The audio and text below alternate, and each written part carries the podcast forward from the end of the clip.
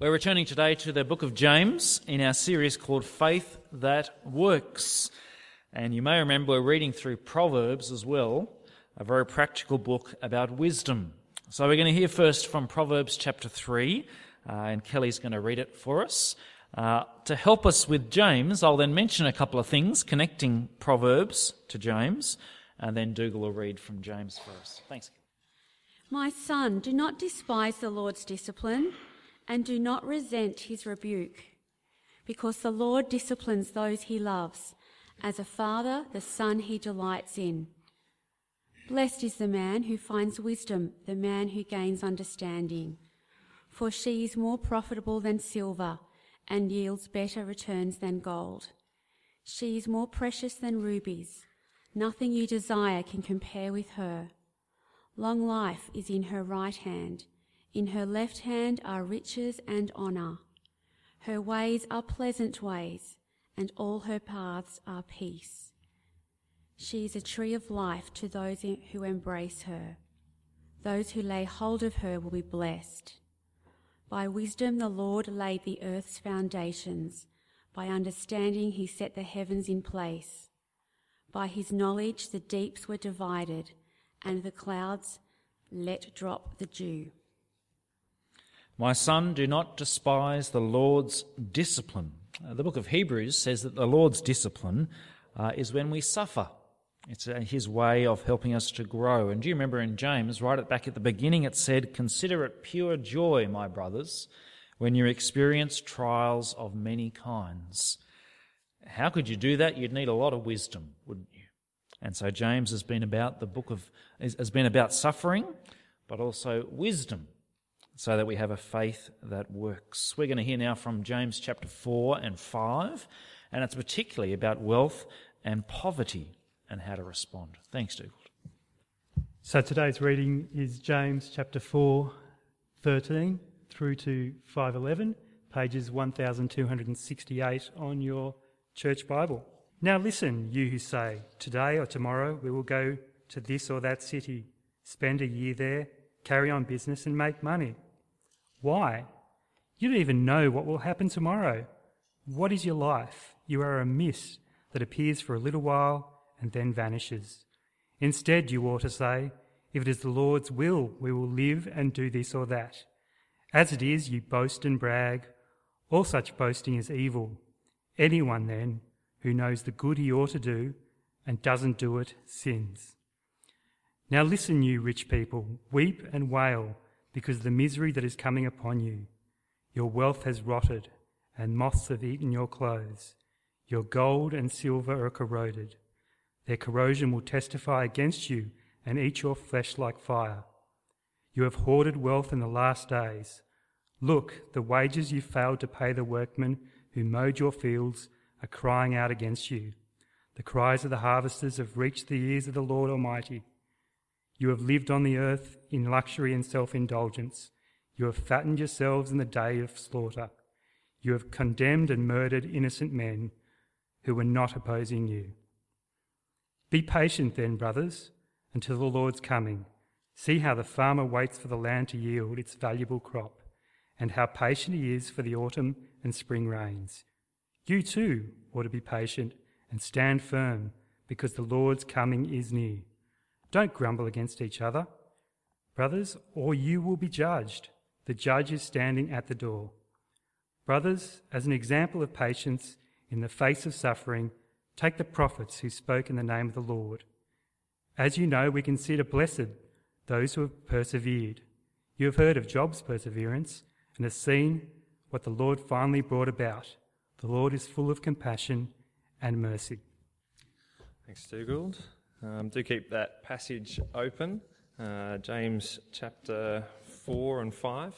Uh, it's good to be here this morning. If I haven't uh, met you yet, I'm James Brooks, one of the ministry team, uh, and it's great that we can uh, look at God's Word together this morning.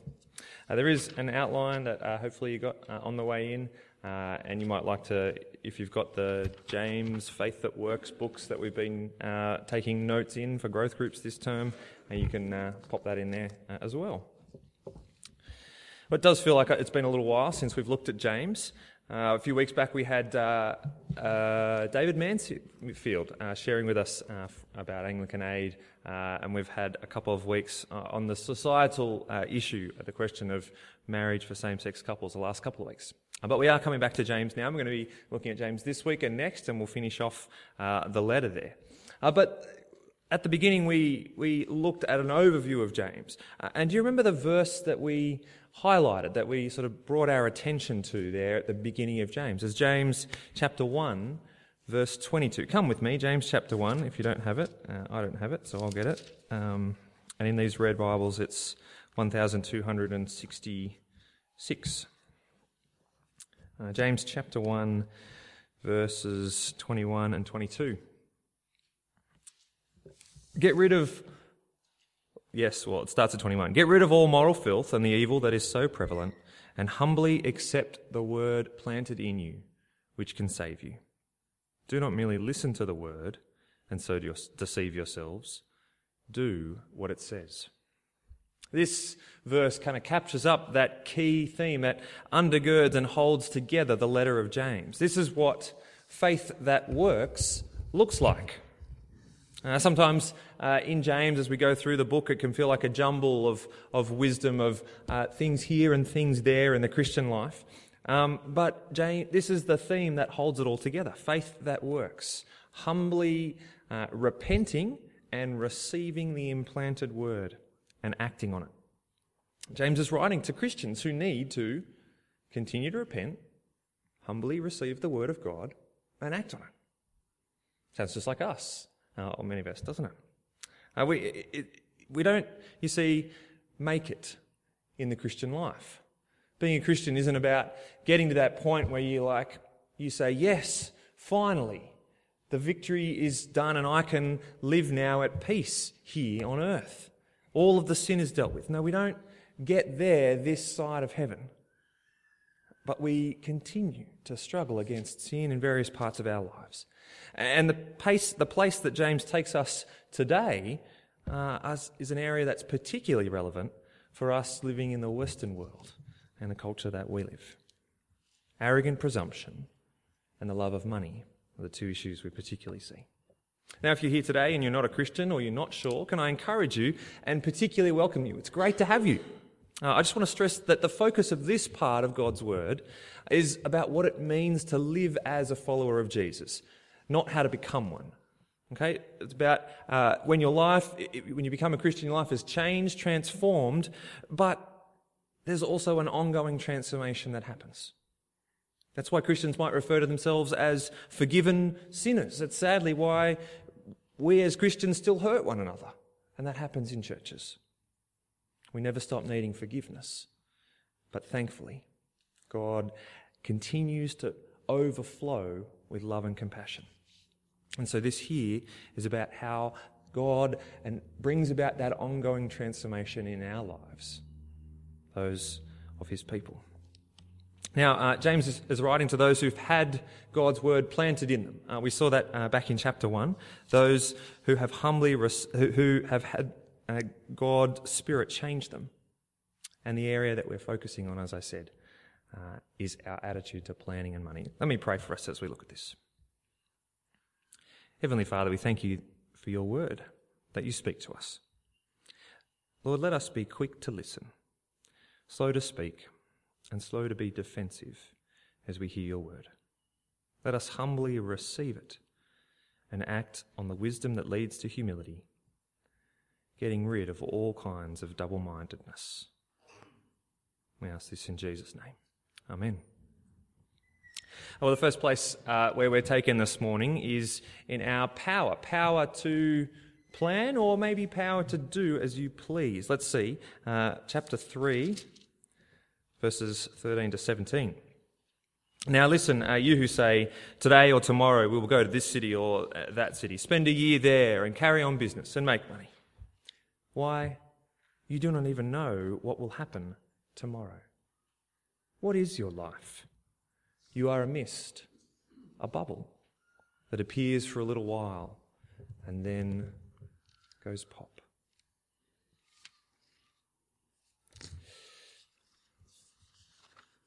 For many of us uh, living in a Western country like this, in Australia, we have the power to do as we please, don't we? We see it really as just a, normal part of life, a human right, you might say. I have the power to direct the course of my life. No one else has that power. The power to do as I please. And you, the power to do as you please. But you see, we're less quick to acknowledge that this is actually not a common human right to all people in the world. Rather, we stand in a privileged position that really we take for granted. A privilege that comes from wealth. Now, wealth is charmingly deceptive, isn't it? It deludes us into thinking that our way of life is normal, that this is right and normal. But actually, there's a massive freedom that we're given that is so easy to take for granted. I was reflecting on our society and, and, just the wealth of our society here in Australia. We have rest days built into the very framework of our society. Weekends, Saturday and Sunday. In, in Australia, full time permanent employment requires employees to provide workers with annual leave and sick days and parental leave and other things. You know, casual workers, those who aren't uh, the full-time permanent employees, uh, they're meant to receive a higher pay, a, a loading, so that they might cope when there's not work available for them or when they do need that time off. Many of us are blessed to not have to live hand to mouth each week, each day. That if we didn't work a day, we wouldn't eat that day and our wealth gives us great power. Power that so easily becomes presumption. And just think about one significant expense that so many of us take for granted uh, owning your own car. Our family uh, has been here in the Hawkesbury a little under a year, uh, and although I haven't been in the situation myself, I can imagine that getting around here in the Hawkesbury without a car would be pretty difficult and an arduous thing.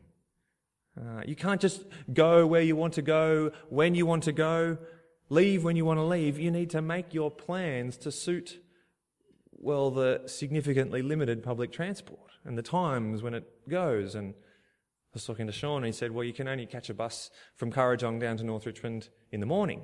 You can't catch one down in the afternoon because they don't run. And so, even as Christians, we just so begin to presume arrogantly that I'm in control. I can choose what I want to do, where I want to go, where I'll go on holidays, for how long I'll go. And yes, look, I'll say a few prayers along the way just to get Jesus' blessing. But this confidence that comes from wealth is not a right. And it's not just a privilege, in fact, it's also a false confidence. It's just an illusion of control. Can we really make plans and expect them to happen without reference to the one who made us or who saved us? Of course not. Not only is that just wrong, can you see how rude and offensive that is to God? I was thinking, say your five year old child or, or, grandchild comes to you one morning with their plans for what they're going to do that day and how you're going to take them to, you know, rock climbing first and then uh, over to lunch at Macca's. You'll pay, of course. Uh, come back and a movie, and I'll be going to bed at 9:30 tonight, mum and dad. Can you imagine? You might laugh the first time.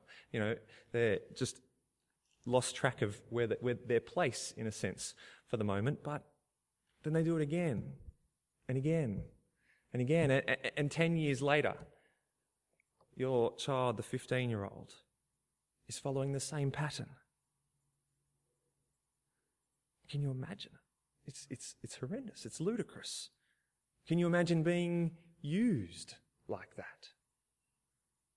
I'd be incensed, outraged. I wonder how God feels when we do it again and again. We might be afraid to ask. James chapter 4, verse 15. Instead, you ought to say, If it is the Lord's will, we will live and do this or that. As it is, you boast and brag. All such boasting is evil. Anyone then who knows the good he ought to do and doesn't do it sins. The direction that James points us to here isn't simply saying, oh, look, if the Lord wills, inserting, you know, a religious disclaimer uh, in any of your plans or purposes. You know, you could even shorten it to uh, ITLW, if the Lord wills, ITLW. I'll be going here, ITLW, uh, or, or, something else. Yeah, well, we'll do this, touch wood, or we'll do that, weather permitting. No, that's not what's going on here. It's not some little thing to tick box. Every breath you have comes from God. There's this misconception, I think, around in our society, and sometimes we can pick it up, about what God is like. That maybe he acts more like a cosmic clockmaker, the kind of set and forget style God, who sets things up and lets them sit and run, rather than, say, a potter shaping a clay jar, hands on all the time. But don't be led astray. That is not the God of the Bible, the cosmic clockmaker, the set and forget. The God of the scriptures is intimately involved in everything that happens in the world. Colossians chapter 1, 16 and 17. All things were created by him and for him. Yes, yes, okay, I heard that before. But continuing on. In him all things hold together. He is the power behind what the scientific world call the strong nuclear force. You see, in every atom in you, every atom has protons and neutrons stuck together in the middle. Now, but, but there's a bit of a problem there because if there's protons and there's protons, they don't stay together, do they? They repel. But there's a force that keeps the nucleus together in every single atom in the universe called the strong nuclear force. And it doesn't just happen. God makes it happen. Why is there gravity between two objects in the universe without which we would just fly off the earth? Not just because there's gravity, because there's gravity, because there's gravity, but because of Him. Because He keeps it that way. He gives you every breath you take. He, he holds the nerves together so that they can conduct the electrical signals such that your heart pumps in just the right fashion to get the blood going out the right way. So that your lungs expand. How fleeting we really are in the scheme of things. I was thinking about it. As a, as a child, everything seems to take forever, doesn't it? You know, you can imagine a whole year passing when you're five, and that's like one fifth of your life. It's, and yet, as we, we get older, things start to go faster as well, and we, I think, get more of a sense of just how quick things pass and how short our life is. We do not. We might be able to say that, but do we really believe it? We don't even know what will happen tomorrow. Look, been, look at what's been going on around the world with terror attacks, the bombing in London on Friday. My parents are on the way to New York. Natural disasters, the, the, the hurricanes, the, the floods, the earthquake in Mexico, feuding nations, 300,000 people displaced from Myanmar into Bangladesh. We're blessed to live in a stable nation like Australia, aren't we? How easily we take it for granted. Or personal health. I was at school, um, when I was at school, we were at the end of year 11, going into year 12. And one of the guys from our year went over to Eastern Europe, uh, visit some relatives, um, and he never came back. He uh, lost consciousness in a bath and drowned. 16, 17. Another young adult uh, in my group of friends, uh, a little while ago now, went home from work with a headache. Ended up in hospital with an aneurysm. Half of his skull removed to relieve the pressure of the blood in his brain so that he didn't have more significant brain damage. So, very close to losing his life. But now on a very different course from what he thought that afternoon. And I'm sure you know of circumstances in your and others' lives where things change dramatically. Not only are our lives so fleeting, but even the very illusion of power that wealth brings us is precarious too, isn't it? Who can forget the GFC? I can't believe that it started 10 years ago, that long ago. But how quickly things can change and financial security can disappear overnight. retirement plans changed. The job security lost.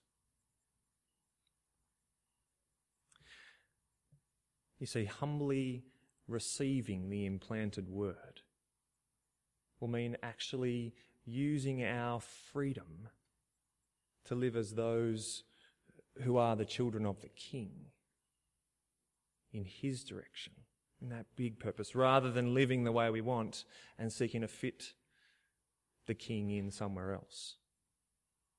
If we're Christians, that's our identity. That's who we are, belonging to Him. And so, have you got a, a Jesus shaped life?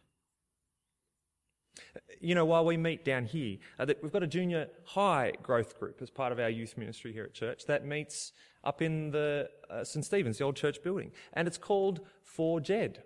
Now, I didn't know uh, what that was when I first got here. That name was there before I came. But it's For Jed, For J E D, for Jesus every day. And that's exactly what that's about. It's about living for Jesus every day. If you're a follower of Jesus, are you not just following Jesus every day in the little decisions, the, well, I should love my neighbor, I should uh, respect my spouse, I should be kind to my kids, but are you following Jesus in the big decisions, the big directions? How you might be serving God with your life. How to think, what's God doing in the world and how do I fit into His plan rather than this is my plan and where can I sort of fit God in around the side? This kind of double mindedness is not in accord with being in Christ. Uh, but here James turns to another area of life where the, the, the battle, if you like, the battle of faith that works must continue to work out, and our attitude to money. Uh, there's grasping in plenty on the one hand, there's grumbling in want, and both bring God's judgment. Did you notice that? Let's read uh, chapter 5, verse 1 to 6. Now listen, you rich people, weep and wail because of the misery that is coming upon you. Your wealth has rotted and moths have eaten your clothes. Your gold and silver are corroded. Their corrosion will testify against you and eat your flesh like fire. You have hoarded wealth in the last days. Look, the wages you failed to pay the workmen who mowed your fields are crying out against you. Cries of the harvesters have reached the ears of the Lord Almighty. You've lived on earth in luxury and self indulgence. You've fattened yourselves in the day of slaughter. You've condemned and murdered innocent men who were not opposing you. As we read this, it, it seems a little bit hard to think, well, is this written to Christians? Is this written to people in the church? Surely not. Like that this thing would be going on, but as I wrestle with it and, and thinking about it, I, I'm convinced that it is. Partly even just down in verse 9, speaking to those who are the poor and oppressed, don't grumble against who? Against each other. this is going on in the church. This is going on because, as I said, when people come to Christ, there's a change in them, but their ongoing transformation continues to be happening. Uh, now, when we come to this, though, how does it speak to us? I think in Australia, we do well here, don't we? Well, in a sense that we can excuse ourselves on both accounts. Well, look, you know, we're not the wealthy, we're not the, the rich, the really rich. And, and we're, not the, the, we're not the poor, we're middle class, aren't we? You know, we're neither, neither wealthy or poor. There's, there's plenty of people with more money than what I've got. I can't buy my, I don't know if you've seen, it seems to be a little bit of a thing going around the Hawkesbury at the moment, the Ford Mustangs, the new version of that. There's plenty of those driving around at the moment. Um, or whether it's, whether it's the house that is the hobby or the whatever it might be. But we are wealthy, aren't we? We are wealthy. I, there's a website, I don't know if you've heard of it, you might like to jot it down. It's quite an interesting thing. It's called the Global Rich List. Uh, globalrichlist.com, or just, just you could search how wealthy am I and you'll find it. And you put in your annual income. Uh, you know, annual income, $80,000, say. What do you think? Top 15% of the world? Top 10, top 5, you know, maybe. Top 0.26% of the world. We are wealthy.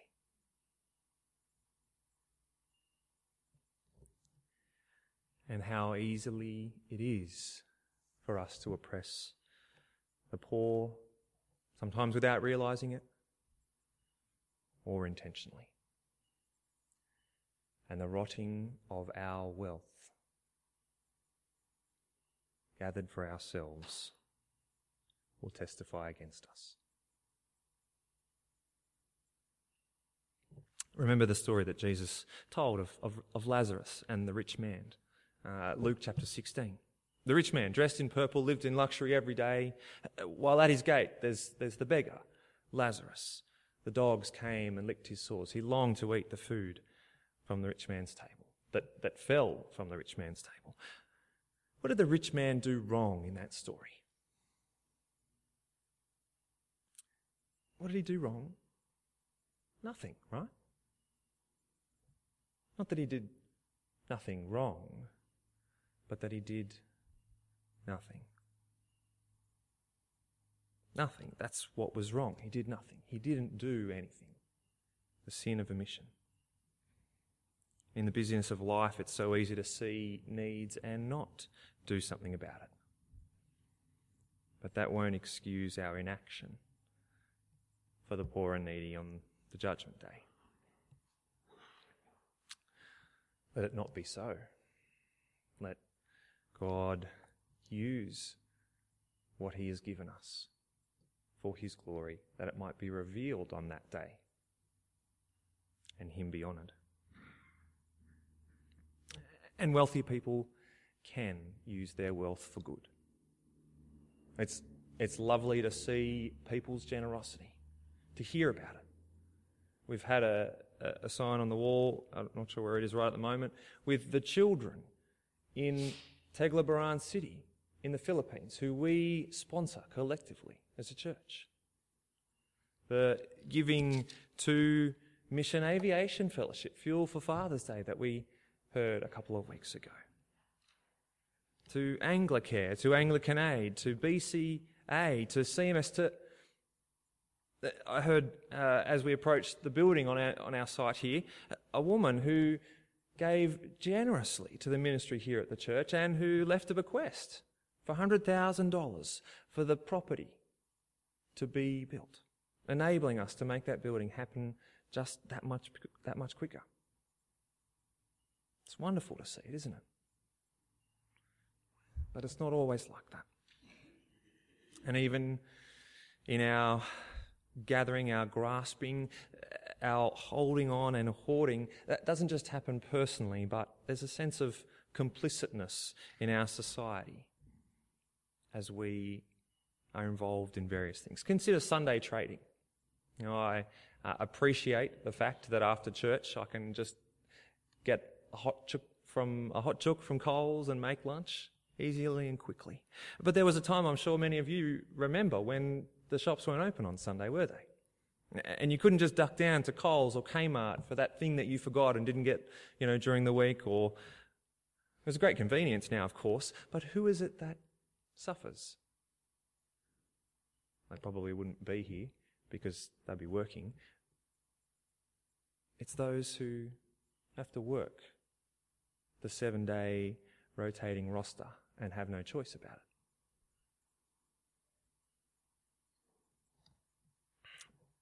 Also, the shift in, at a corporate level from full time employment to, to, to contractors who need to bid to get the job that they used to do. Uh, risk being, accept something lower or risk being undercut by someone else. And of course, there's the developing world workers who are paid a pittance to provide our society, our society with the cheap and plentiful goods that we just expect. Let us weep and wail and repent of our grasping in plenty. But God's word here doesn't just speak to the rich, also to the poor and unjustly oppressed. Let's look at this a little bit more briefly. Verse 7. Be patient then, brothers, until the Lord's coming. See how the farmer waits for the land to yield its valuable crop, and how patient he is for the autumn and spring rains. You too, be patient and stand firm, because the Lord's coming is near. Don't grumble against each other, brothers, or you will be judged. The judge is standing at the door. You see, it's not just the rich who need to repent, but the poor as well. You see, for the battle is not about the circumstance of plenty or want, but the battle is double mindedness and love of money. That's what's going on. Do you remember the story of uh, Jesus? A man came to Jesus seeking justice between him and his brother. He came and he said, Teacher, Tell my brother to divide the inheritance with me. Luke chapter 12. And Jesus doesn't just say, right, let's go. I'll come with you. We'll sort this out straight away. None of this. What does he say? He says, watch out. Be on your guard against all kinds of greed, for one's life does not consist in the abundance of your possessions. Whether you have plenty or want.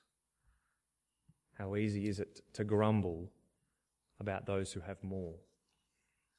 We're grumbling over chips when, as God's children, we'll inherit the kingdom of, we'll inherit the earth. But we're told to be patient. Patient like the farmer who plants his crops, fertilizes, and then has to wait. Not to be judgmental against those who have or have more, making assessments of how generous or ungenerous they are.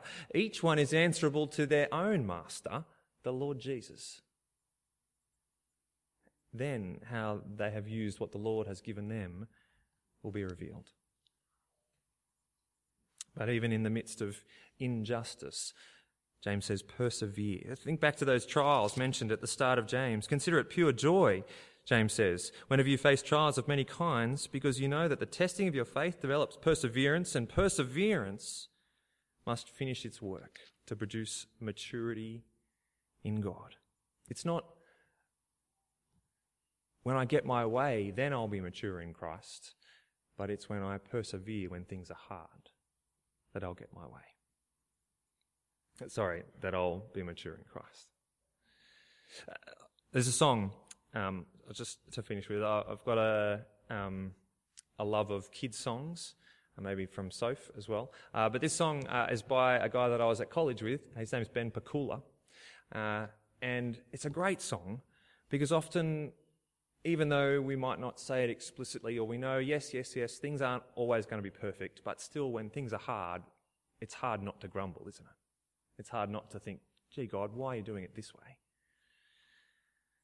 And, Paul, uh, and Ben Pakula says, he says this perfect peace, perfect health, sharing in abundant wealth, No more death and no more sin, no more pain and suffering. Perfect life is found in Christ. And we will have it in the future when Jesus Christ returns. That's why we wait in hope. Don't be deceived.